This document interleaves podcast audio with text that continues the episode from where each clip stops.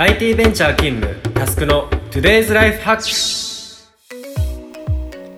こんにちは、渡辺タスクです。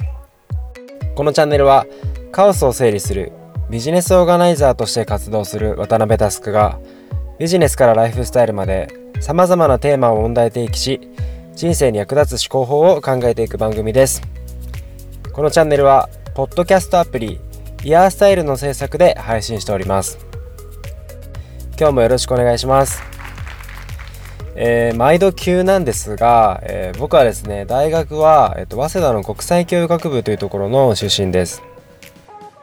で、クソローカルなんですけど、あの自分たちのことをですね、シルズと呼称するちょっと変わった学部でした。えー、シルズっていうのは、えー、っとスクール・オブ・インターナショナル・リベラル・スタディーズの略ですね。えー、当時はざっくりさんわり留学生、よんわり帰国子女でさんわり準ジャパという割合で、授業もですね、大半が英語でした。えー、留学がカリキュラムに組み込まれていて、えっと、海外の大学にいちねん行きながらも、えっと、よねんで卒業するっていう感じでしたね。で、えっと、僕が、えっと、この学部を選択した理由なんですが、まあ、リベラルスタディーズといって、えっと、専門課程を持たない学科だったからなんですね。えー、実際ファッションの授業とか、アンソポロジー、えー、人類学、サイコロジー、心理学、パフォーミングアーツ、ビジネス、エコノミックス、バイオロジーといった結構多様なクラスを受講してました。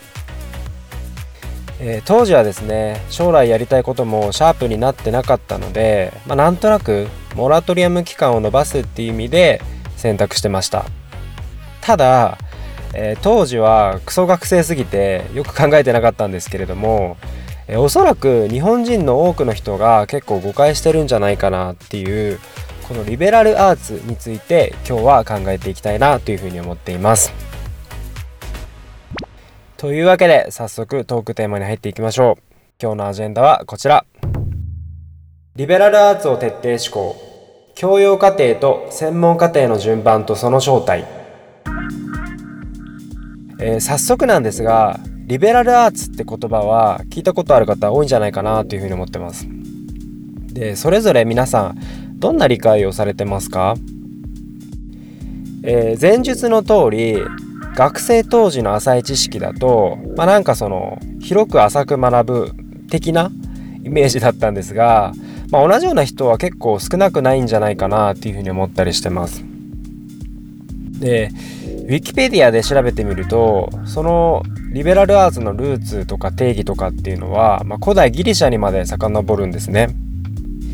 で、定義で言うと、えーと、当時のギリシャの自由民と非自由民に分かれていた古代ギリシアで、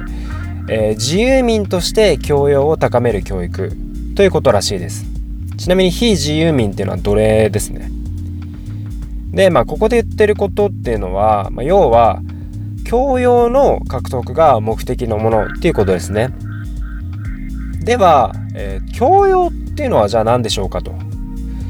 で、これは僕なりの理解なんですけど、教養っていうのは、えーと、物事を俯瞰して観察する能力のこと、まあ、多眼思考とか、まあ、多様なコンテキストの獲得みたいなところが、まあ、教養なんじゃないかなというふうに思っています。まあ、簡単に言うと、まあ、世の中のあらゆる事象を多元的な視点、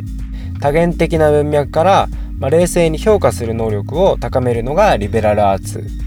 ういうことですね。一方で、専門課程っていうのがありますよね。まあ、一般的には、まあ、大学入る時って、まあ、何々学科っていうように一つの専門領域を深めていくコースのことです。で、僕の個人的な整理をここで先にしておくと、教養課程リベラルアーツっていうのはエンジニアリングで、専門課程っていうのはアートだというふうに整理してます。で、これよくある議論なんですが、このふたつのどっちが先なんだって時に、あの教養課程でいろいろ経験した後、専門課程を選べばいいじゃないかっていう、まあ、いわば東大型のカリキュラムがベストだっていうような話を聞いたこともあります。しかし本当にそうでしょうかと。で、僕はですね、これ逆だと思ってます。これあのビジネスの現場で例えてみると分かりやすいかなというふうに思ってます。例えば何でも ろくじゅっパーセント できるジェネラリストに仕事や人は集まるでしょうか。結局世の中で活躍してる人って、まあ、結果的にジェネラリストだとしても、まあ、誰にも負けない ひゃくパーセント、ひゃくにじゅっパーセント の領域を必ず持ってる気がしてます。あのリクルートの時に死ぬほど詰められた記憶があるんですけれども、その自分が何屋なのかを他人に語れないうちは半人前だと、そういう論調も、まあ、あながち合理性があるように思えてきますね。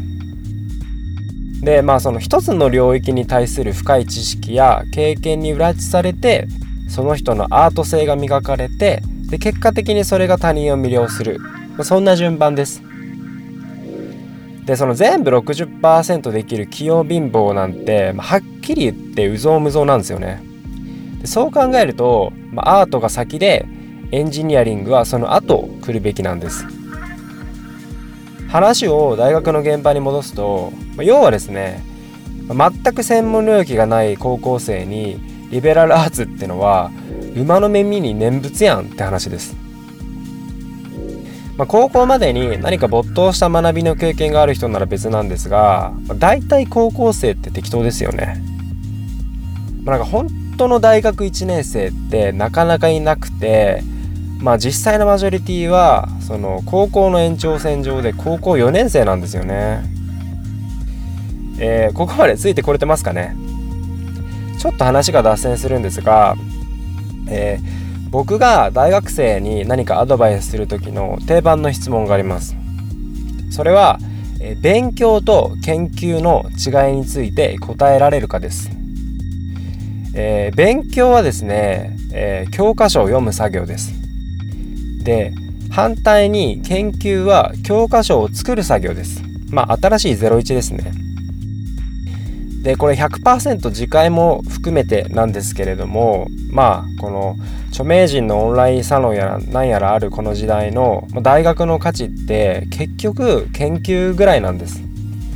教科書を見ながら新しい教科書を作ることこそが、まあ、大学生のミッションなわけです。そうすると最初から教養課程でいろんな授業を取りましたイエーイでは多分体裁が悪くて、やっぱり一つの専門課程を極める道から入ることが、まあ、大学生としては生きるにはいいなっていうふうに思ってますっていう話をよくしますね。教養課程で最大公約数を学ぶって言っても、まあ、なんか高校よねん生には多分その最大公約数が何なのかを正しく考察できないっていうのが、まあ、実態だと思います。繰り返しですが、アートが先でエンジニアリングは後というわけですね。でよくもらう質問で、まあ、大学のサークルとかバイトとかってどう思いますかって言われるんですけど、これ自分の経験からすると、まあ、あんなのただの階級保存装置やんっていうふうに思ってます。まあ、要はその時給を超えないっていうことですよね。まあ、そんなことをしてる暇あったらほんと可及的速やかに、まあ、アートの領域のそのフェーズを終了して何者かに先にならなければ、まあ、人生は楽しくならないよっていう話です。でこのやりたいことがない人っていうのはそのアート、まあ、専門課程を修了していない、もしくはすっ飛ばしてる人だと思うんですね。でアート感覚ってのはこれすなわちこれ鑑賞力とも表現できる気がしてます。で鑑賞力ってのは、まあ、要はその好き嫌いとか自分の感情をしっかり白黒つけられる人って意味です。でこの能力は結構後天的に身につけられるので、まあ、今からでも諦めずにやるべきだと思います。あのどっちでもいいとか何でもいいとかが口癖の人はすごい要注意ですね。えーまあ、キーワードは物量をこなすってことだと思ってます。で自分が好きなもの何でもいいので、例えばNetflixでもアニメでも漫画でも読書でも、まあ、ニュースピックスにコメントするでも、まあ、ランニングでも何でもいいので自分が好きなもので物量をこなしてください。そうすると、えー、アート感覚、まあ、いわゆる鑑賞力みたいなのはおのずと身についてくるんじゃないかなっていうふうに思ってます。いかがでしたでしょうか。今日のポイントをみっつにまとめると、ひとつめ、教養課程はエンジニアリング、専門課程はアート。ふたつめ、人生を楽しくするにはアート過去鑑賞力が先だ。で、えっと、みっつめ、アート過去鑑賞力は自分の得意なジャンルで物量をこなせば見えてくる。ここまでやって、そこからはそのリベラルアーツ的な視点が急に深まる気がしてます、えー、ぜひ意識してみてください、えー、最近ですね、一つの答えにたどり着くことを目的とする議論ではなく、一つの決まった答えのない対象について人とひたすら話す対話の方が好きなんですよね。まあ、これもなんかそのクソ学生だった頃に比べたら少しは、えー、リベラルアーツの深さが分かってきたのかもしれません。はい、今日のテーマは以上です。もしこのエピソードを聞いて私はこう思うなどのご意見などがあれば、 Twitter や Facebook でお気軽に ディーエム いただけると死ぬほど嬉しいです。えー、皆様のご意見も熱烈お待ちしております。また iOS アプリイヤースタイルをインストールすると、他のイヤースタイルオリジナルコンテンツも聞けます。ぜひ App Store で検索してみてください。というわけで今日はここまでです。バイバイ。